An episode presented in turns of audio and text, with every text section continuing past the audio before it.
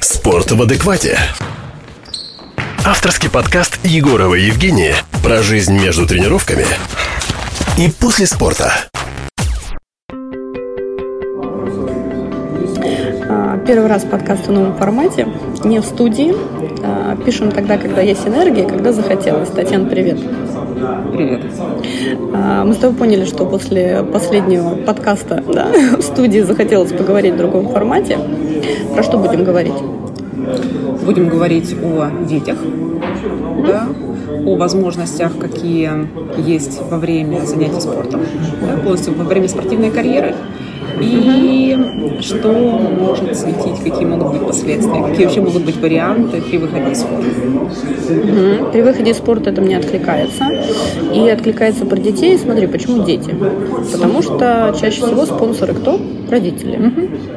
Поэтому, когда говорим, наверное, про детский спорт, мы говорим про то, что родитель фактически формирует или карьеру этому спортсмену, либо он создает просто условия для воспитания дисциплины и для здоровья. Про дальновидность родителей, скажем умение видеть здесь сейчас, что происходит, и плюс выстраивать некую перспективу, по которой будет двигаться ребенок. Такой путь, маршрут. Мгм. А слушай, а вот если мы говорим про путь-маршрут, то по сути, э, вот многие родители, э, которым я, например, пытаюсь эту стратегию дать, кто-то берет, кто-то не берет. Но многие родители наверняка озадачиваются вопросом «зачем?». Вот ты можешь как родитель, да, и как бизнес-коуч ответить «зачем?». Зачем иметь путь и маршрут? Да. Сейчас скажу. Мы становимся теми, кому мы, можно сказать, стараемся подражать, что ли, да? Какую модель хотим воплотить в своей жизни. И когда модели нет, то все начинают жить Без модели. без модели. Но это на уровне, это такой достаточно страшный уровень, это в личностном росте. Это выглядит так. э, То есть я буду жить в маминой квартире 45 лет, делать не каждые 5 лет ремонт, на этом смысл моей жизни заканчивается. То есть вариантов человек не видит. Когда мы говорим о перспективе, да, мы говорим, что ты можешь зайти на вот эту территорию, да, на территорию спорта, на территории, на территорию вида, который тебе интересен. Ты можешь зайти э, в теннис, ты можешь зайти в батутный спорт, и у тебя есть вот такие маршруты. У тебя есть возможность стать вот этим, уйти, уйти потом в комментаторы, да, ты можешь потом написать книгу, ты можешь быть известным блогером, ты можешь быть известным тренером, ты можешь стать известным коучем, кстати, то есть это, это же тоже умение понимать изнутри. И когда ты видишь варианты изначально, ты уже внутренне выбираешь. И выбираешь себе такой некий огонек, к которому, ну, к которому присматриваться. Ну, то есть Ну, то есть получается, что заходя в спорт, фактически родитель, когда отдает ребенка в спорт, не все заходят сами, особенно в 5-7 лет, Мгм. да, если это прямо родитель Очень решил про сами. спорт, Мгм. очень не сами, да, про спорт, про спорт. Получается тогда это задача родителя видеть перспективы, то есть видеть Да. либо сын, дочь станут олимпийскими и мировыми чемпионами, либо это даст возможность, например, а, получив там, предположим, там, мастера спорта в горных лыжах, поехать за границу и тренировать на склонах французских курортов, например. Мгм. Это тоже путь, это неплохой путь, это просто обычный путь и маршрутизация. А кто-то, например, а, заходя с ребенком и планируя его молодую карьеру, например, в конном спорте, должен понимать, да, в какой-то момент возможны варианты. Либо человек едет, в него вкладываются деньги, это большие деньги, да, покупаются лошади, привлекаются ресурсы, либо человек, обладая какими-то навыками, начинает их монетизировать, например, работать тем же тренером-берейтером. А может даже уходит на телевидение и ведет ток-шоу. Или записывает э, YouTube-канал и ролики о том, как в этом спорте изнутри, да, и что это может быть. То есть вариантов же огромное количество. Ну, самом деле. получается тогда, да, это круто. На самом деле, если родитель видит все варианты, это дает ему больше возможностей. Это отменяет панику. Да, это становится правильно, да, это вот как раз вопрос, когда ты первый раз перечисляла, да, что нужно делать. А, то есть это убирает ощущение опасности и ощущение того, что это ставка. То есть фактически это не ставка, да, а это просто один из возможных вариантов. Участок некого пути, который идешь, которому у тебя есть огр- огромное количество возможностей. То есть оно действительно огромное, но когда ты фокусируешься только на одном, ты перестаешь видеть варианты. Поэтому почему я говорю, что нужен маршрут. А в какой момент, а, по-твоему, например, это становится не задачей родителя, а задачей самого спортсмена? Потому что, ну, например, вот у меня в подкасте, да, где-то в статьях в интернете постоянно мелькает то, что кто-то, э, допустим, может э, быть приведенным родителем в спорт, mm-hmm. да, а в какой-то момент э, спонсором, например, может быть не родитель, сам себя спортсмен начинает содержать, uh-huh. либо находится спонсор, не во всех видах uh-huh. спорта. Uh-huh. Да, но вот в каком, в какой момент происходит эта передача? То есть вообще включенность самого спортсмена? Слушай, я думаю, что это, конечно, личное, да, у каждого внутри созревает желание распоряжаться своей жизнью, насколько это возможно. Потому что есть договора, контракты, которые ты... ты там, ну, где-то у тебя есть обязанности. Можешь, да, да. Есть некие обязанности, которые ты обеспечиваешь. Ну, я думаю, что это момент, когда человек начинает понимать, эм, соприкасаться с деньгами. То есть это все-таки про монетизацию. Слушай, ну я бы это прям так жестко не называла монетизацией. Я бы назвала это так, что это возможность получать удовольствие от процесса и за это некую благодарность. То есть, с одной стороны, заниматься спортом, с другой стороны, делать то, что тебе нравится, от чего ты получаешь удовольствие.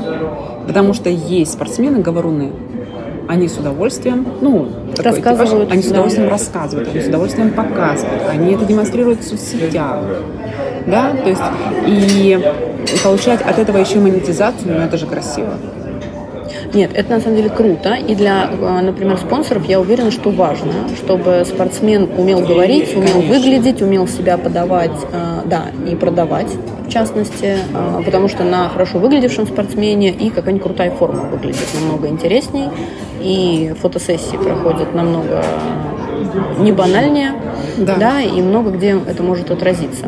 А, хорошо, а если, допустим, а, рассматривать вариант а, ну, то есть, как думаешь, почему, например, многие спортсмены, заходя в спорт, хорошо, пусть там даже не в младшем возрасте, видят только два пути. Либо ты э, суперспортсмен и достиг Олимпиады. Mm-hmm. На мой взгляд, после Олимпиады тоже происходит некая mm-hmm. точка да, обрыва.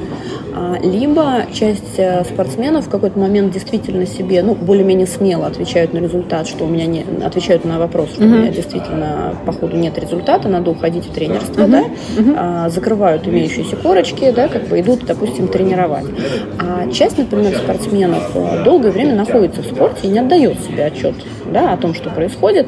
При этом, например, вот вопрос денег, который, да, ты подняла, он является краеугольным, потому что есть часть спортсменов, с которыми я писала подкаст, я регулярно задает вопрос о том, что как бы, а вот деньги. Да. И многие как раз уходят из спорта и начинают искать другие возможности, как раз когда соприкасаются с отсутствием зарплаты, например, в результате травмы. Угу. То есть вот этот момент, как сказать, перехода и видения нескольких возможностей, он скорее такой в результате травмы, либо психологической, либо физической возникает. Смотри, я бы это очень похоже на ситуацию, я такую очень бытовую приведу, да, mm-hmm. когда женщина забеременела, и у нее единственная цель – это родить. И вот иногда так бывает, говорит, вот я рожу, а все остальное я потом все решу. И человек так готовится все 9 месяцев к тому, чтобы это произошло, да, а, что дальнейшая цель не стоит. Нет понимания, а кто будет убирать у тебя в доме, а кто будет помогать тебе, а кто, а в какой детский сад ты пойдешь, а кто будет приходить тебе делать ногти и все остальное, да, то есть как ты будешь выглядеть. То есть человек настолько ставит одну единственную цель, он настолько на ней фокусируется, что когда происходит, цель сбылась, начинается, это называется послеродовая депрессия. С одной стороны, она обусловлена гормонами, а с другой стороны, она обусловлена... Сейчас ругаться нельзя, да? ну, в общем, как сказать, пиздецом, в общем который происходит в голове, потому что цель сбылась, и что дальше делать непонятно. И здесь очень похожая позиция. То есть, когда очень состоятельные люди приходят к тому, чтобы иметь детей, задача не родить этого ребенка, а задача сделать так, чтобы он жил ту жизнь, которая его достойна. Поэтому просматривается не только акт рождения, это только начало, а просматривается весь огромный путь да, а что будет потом с детским садом, а что потом будет с нянями, что будет потом с образованием, а как мы будем заниматься спортом, а как, кто будет куда возить, как это будет все выглядеть. То есть строится некий путь, маршрут. по которому предусматривается все. Предусматриваются страховки, предусматриваются люди, на них откладываются деньги. Но это такой прям, это большой такой вот проект, большой вариант. Со спортом очень похожая история.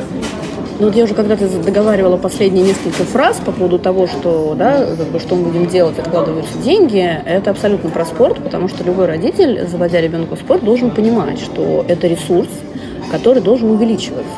Да, потому что в какой-то момент, да. когда тренер говорит, вы знаете, надо наладить питание, мы да. выходим, например, на первенство России, ребенок не тянет нагрузки, вот что у вас вообще происходит? И в этот момент э, я считаю, что ну не то, что нет права ответить, но нужно смело отвечать. Либо у нас есть на это деньги, либо нет денег. Потому что если на это деньги есть, тогда привлекается специалист, который решает эту задачу в четко поставленный срок. Ну, максимально mm-hmm. приближенно. Если денег нет, тогда нужно понимать, что вы дальше будете делать здесь, если на это И видеть нет. все абсолютно варианты, которые возможны. Получать да. гранты, дотации, спонсоров. Там, там же огромное количество вариантов.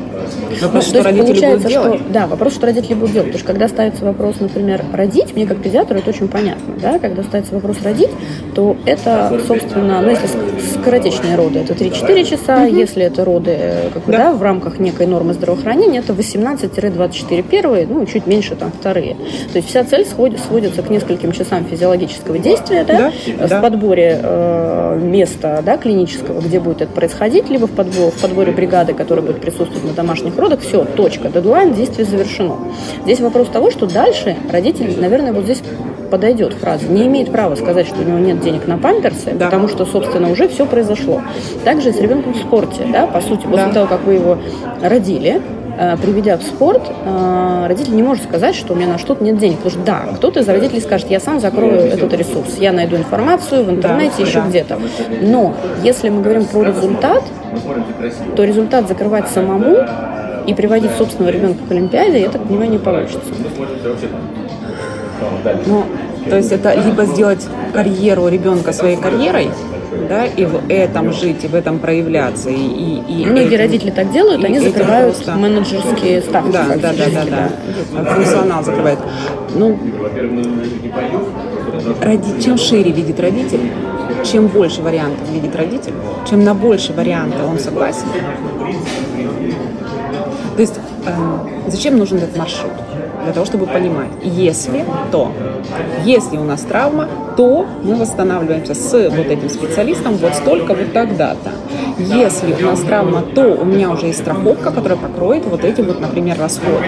Да, то есть, ну, если ну, это банально. У меня, допустим, вопрос страховки, как у медика, который работает с э, командами на выезде, как бы, да, он стоит регулярно, угу. потому что если у спортсмена нет страховки, либо если спортсмен понадеялся, ему региональный комитет сказал, что он ему купит страховку, а приезжая за границу, имеет травму либо заболевание, спортсмен внезапно открывает страховку, и оказывается, что она базовая, она не покрывает то, где он. То есть это вопрос к родителям. А вообще родители понимают, какие бывают виды страховок? Да. Они а понимают, что случится с ребенком в таком случае, да, потому что вид страховок а зависит что от того, что ты хочешь закрыть. Да, да, что случится с ними, если это наступит. То есть у них есть, ну вот умение видеть этот маршрут, этот путь, угу. его прям, э, я называю это сенсорно очевидно, нарисовать на листе бумаги. То есть ты понимаешь, мы идем в спорт. Это значит, что у нас есть график. И график выглядит вот так. Да, у нас есть некое расписание выступлений, да, либо некое расписание соревнований, да, то есть... Когда мы должны выбирать, когда либо мы едем на соревнования, либо мы едем к бабушке. Да, то есть мы под него ориентируемся, увеличиваем количество тренировок в это время, да, либо меняем в это время питание. То есть мы делаем акцент на вот это. Э, либо, например, в этом году мы не едем, поэтому у нас расписание вот такое. То есть дальше родители смотрят, в этом году мы едем туда, следующий год мы планируем туда, следующий год мы планируем туда.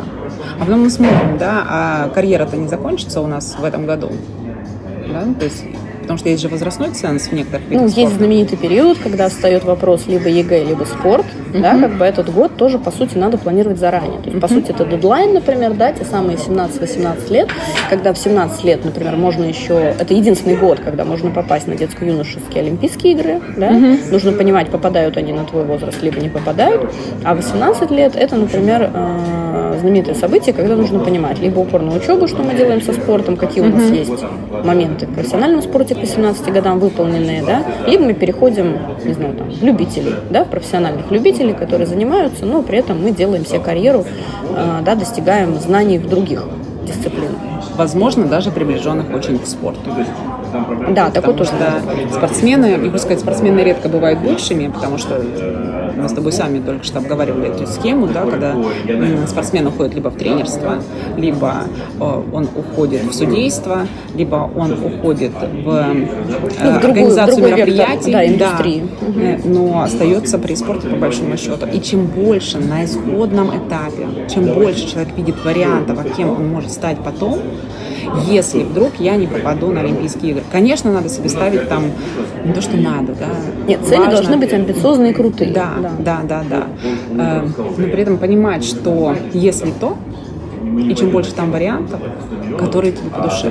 Потому что зачастую, да, ты готовишься к Олимпийским играм, но ты видишь, кем ты станешь. Ты станешь селебрити, да, у тебя будет своя трейдмарк, у тебя будет свой Инстаграм или свой канал YouTube, на котором ты будешь рассказывать тонкости, да, которым ты научился тогда, когда работал со своими тренерами, когда ты был на выездах, на отрабатывал свои водочасы, да, если ты ребятный спорт, как ты говоришь. То есть наибольшее количество вариантов дает нам более спокойную жизнь и дает возможность опереться на то, что тебе по ощущению ближе. Ну, по сути, это про то, чтобы опереться на себя. Если Конечно. ты знаешь, чего ты, как я всегда говорю, важнее знать, что ты не хочешь, чем то, что ты хочешь, да, потому что это да, чище результат. На что ты не согласен. Да, то есть то, если ты знаешь, на что ты не согласен, да, если ты не согласен э, быть в ситуации, там, не знаю, травмы или инвалидности, окей, смотрим на профилактику, смотрим на шикарную, классную закрывающую угу. страховку. А, если, да, это акцент на тело, если ты не хочешь разрушенную жизнь и отсутствие жизни после спорта, то тогда строй ее до того, как ты закончишь спорт, чтобы потом не оказаться за бортом. Да, потому что вопрос непризнания, он тоже достаточно важен. И даже вот ты сейчас говоришь, я понимаю, что даже спортсмен, получивший травму, который на, в режиме восстановления находится, да? То есть, по большому счету, это же человек, который способен прививать любовь к спорту, даже несмотря на то, что происходит с ним. Потому что ну да, это не значит, что он не, не в спорте. Конечно. Да. Потому что транслируя свои ценности, ну, почему я говорю там, да, про соцсети, в которых можно выставлять, э, что происходит, потому что когда ты любишь свой вид спорта, то ты его пропагандируешь всем собой. То есть ты пишешь статьи, ты высказываешься на какие-то темы, ты что-то публикуешь, ты м- показываешь, какие есть крутые специалисты, ты ориентируешь тех, кто идет по твоим стопам. Ты влюбляешь молодежь в то, чем ты занимаешься. То есть, находясь во время стра- эм, травмы эм, в периоде восстановления, ты способен делать огромное количество чего. С одной стороны, ты восстанавливаешь тело, с другой стороны, ты что-то пересматриваешь, потому ты что у тебя масса времени. Формируешь. Ты свой статус формируешь. То есть ты свой рейтинг вообще в принципе формируешь. Вообще интерес к тебе. Конечно, можно эм, просесть, можно, ну это и, и важно, да, какой-то момент пережить боль там и физическую, и душевную, и внутреннюю. Но вопрос, как долго ты будешь в этом бориться. Ну, вопрос того, что у нас как бы, тогда спортивная и неспортивная жизнь, как бы просто в спорте есть четкая отсылка к результату. Да, как бы, угу. Поэтому на, на примере спорта можно об этом говорить. Фактически мы говорим о жизни как о дыхании. Да? То есть ты дышал часто, ты шел к результату. У тебя остановка, ты дышишь чуть плавнее, и ты свой ресурс направляешь на совсем другое. То есть ты думаешь, ты лежишь там, с травмой, например, спортсмен, да, и думаешь, так, что я могу сейчас сделать? Я могу написать пост, я могу а, опубликовать какую-то запись, да, я могу призвать... Дать интервью. Э, да, дать интервью, все что угодно. То есть это тоже время, которое можно использовать для себя, а не выключаться из жизни. Потому что разговаривая, например, со спортсменами, которые угу. получают травму, первое, что они обнаруживают? Они обнаруживают, что они выпали из обоймы. Угу. Это становится травмирующим психологическим событием. Второе, что они обнаруживают, что как только ты получил травму, причем психологическая травма а, гораздо сильнее, потому что когда даже если ты вернулся, не знаю, там снял себе аппарат Элизарова, перестал uh-huh. ходить в ортезе, то тренер думает, что ты просто функциональная единица, ты вернулся, и ты начнешь с той точки, на которой остановились. А на самом деле головой ты все еще uh-huh. находишься в травме. Uh-huh. Потому что первая травма о том, что ты выброшен, никому не нужен, да, и теперь без тебя там дальше спорт идет, а ты вне спорта. Uh-huh. А второй момент, с которым сталкиваются, который часто являются да, моментом задуматься, это как раз то, что после травмы тебя могут снять, если травма затянулась, период реабилитации затянулась, тебе снимают зарплаты, ну, то есть фактически там, да, неважно. Ты спортсмен – это человек, который стоит на зарплате, это его работа, если мы говорим о сборных. И вот этот фактор, он здорово переворачивает взгляд, да, как бы на себя, и многие говорят, так, стоп, а что я могу делать, когда я не получаю денег? Откуда я еще могу их взять? Потому что, смотри, я бы не разделяла, хотя это принято разделять, да, результаты в спорте. Вообще не, я бы не мыслила этим показателем. Нет результатов в спорте, есть результаты в твоей жизни.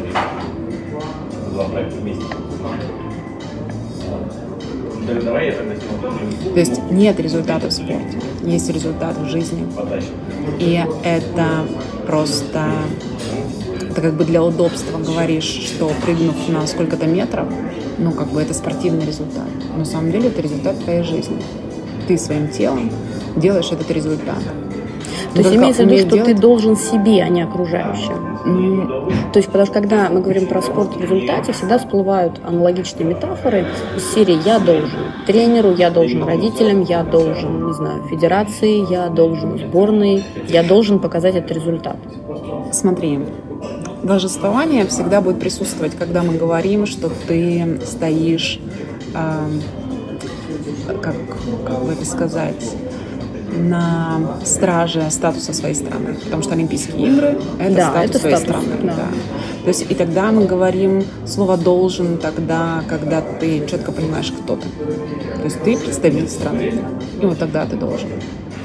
Да не в плане ты должен тренеру, да, ты должен сам себе, ты должен этому миру, да, потому что ты это И ты выступаешь лучше, за территорию, где ты. Да, это лучшее твое проявление твоя эксклюзивность, которая приносит такой огромный вклад в развитие спорта, да, и вообще в рейтинг твоей страны в принципе, да, за которую ты работаешь. То есть, ну, я знаю, что хотела сказать. Я хотела сказать и хочу сказать, что вот этот результат, он твой личный настолько, что не тренеры должны тебя тренировать, а ты используешь тренеров для того, чтобы показать совсем другой уровень. Ты используешь спортивных врачей, ты используешь своих родителей, да, спонсоров mm-hmm. для того, чтобы создать для себя максимально удобные, максимально важные, максимально крутые возможности, в которых ты покажешь результат. То есть это такая вот, эм, с одной стороны, центрированность на себе, да, а с другой стороны, понимание, что тебе нужно для всей красоты результата, который тебе важен.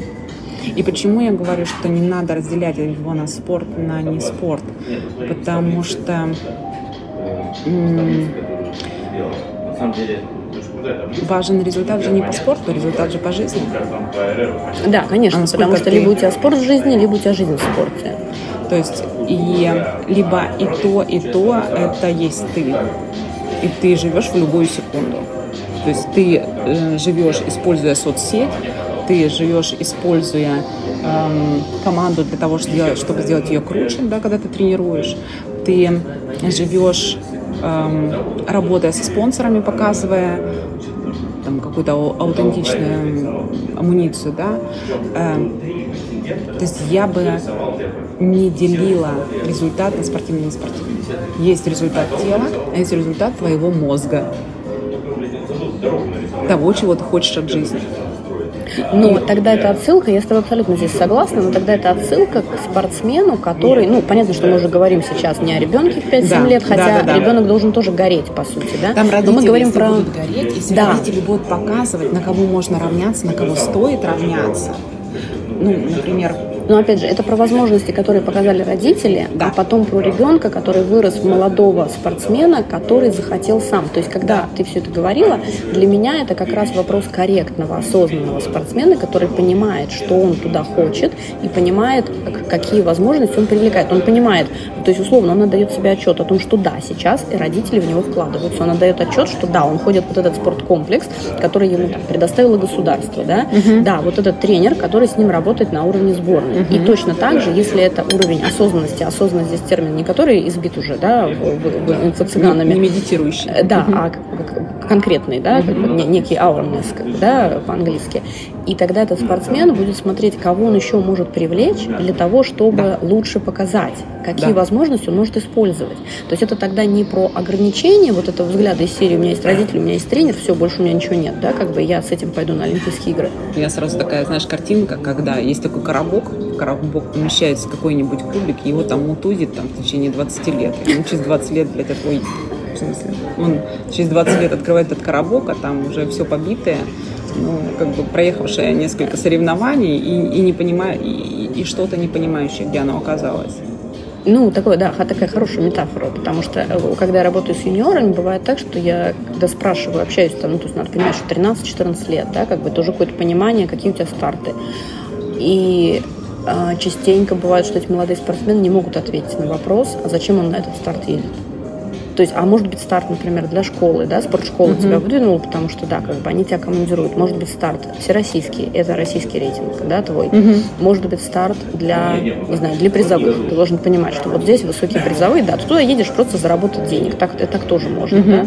А есть старт, который тебе очки дает, например, да, как в теннисе.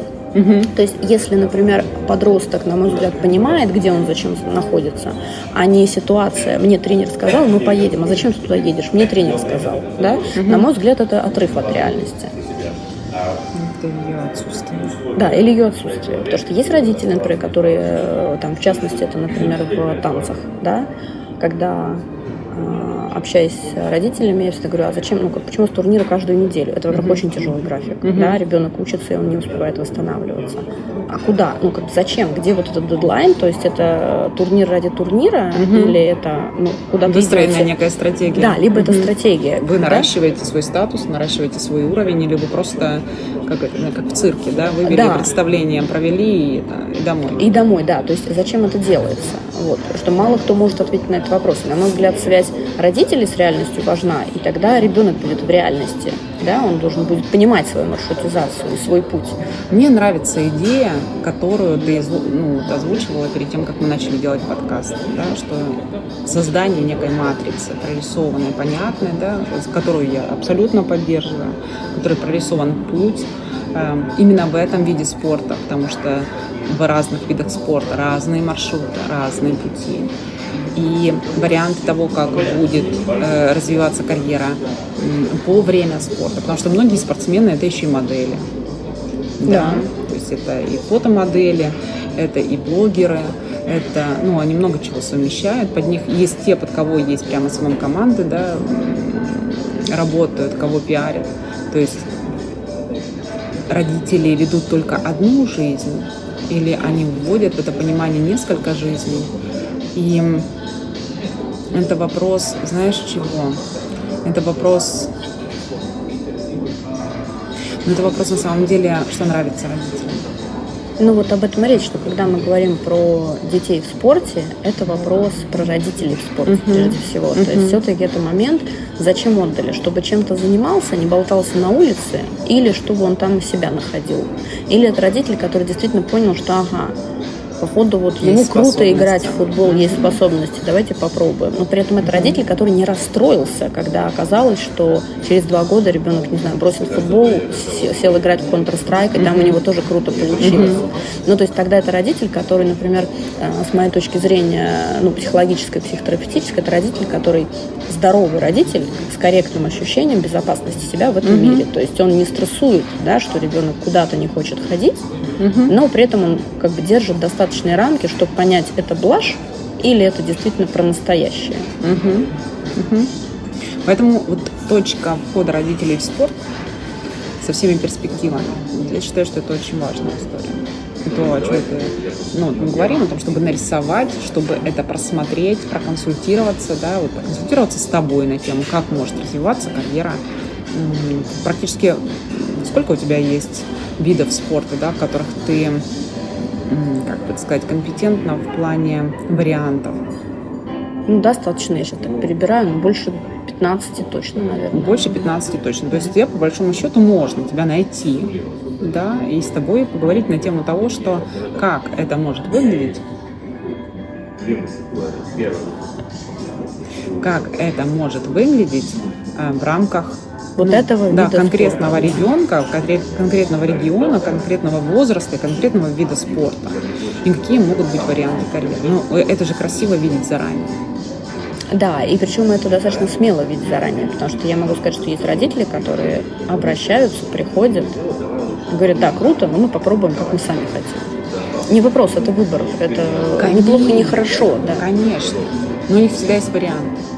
Да, да, потому что для меня, например, всегда маркер это травма. Ну, действительно, это травма. Uh-huh. Да? Понятно, что здесь мы можем раскрыть травму. Это либо психологическая травма, либо физическая. Не будем uh-huh. вдаваться в психологические. Многие психотравмы не видят, не ощущают. Физическая травма. А, травмы в спорте – это всегда а, травмы, имеющие четкую причину. Это расфокусировка, это не концентрация, это усталость. Значит, это то, что можно профилактировать. Угу. Травмы в спорте высших достижений – это ну, в определенном э, контексте, на определенном уровне, это практически нонсенс. Там угу. те же самые причины. Не сгруппировался, не подумал, не успел. Угу. Почему? Потому что есть определенные причины. Да? То есть это ошибка, которая стоит совсем другого. Но когда травма проявляется даже у ребенка, стоит первое, да, как бы стоит четко понимать, сколько будет восстановления. Да, дети восстанавливаются быстрее, чем взрослые спортсмены. Угу. Да?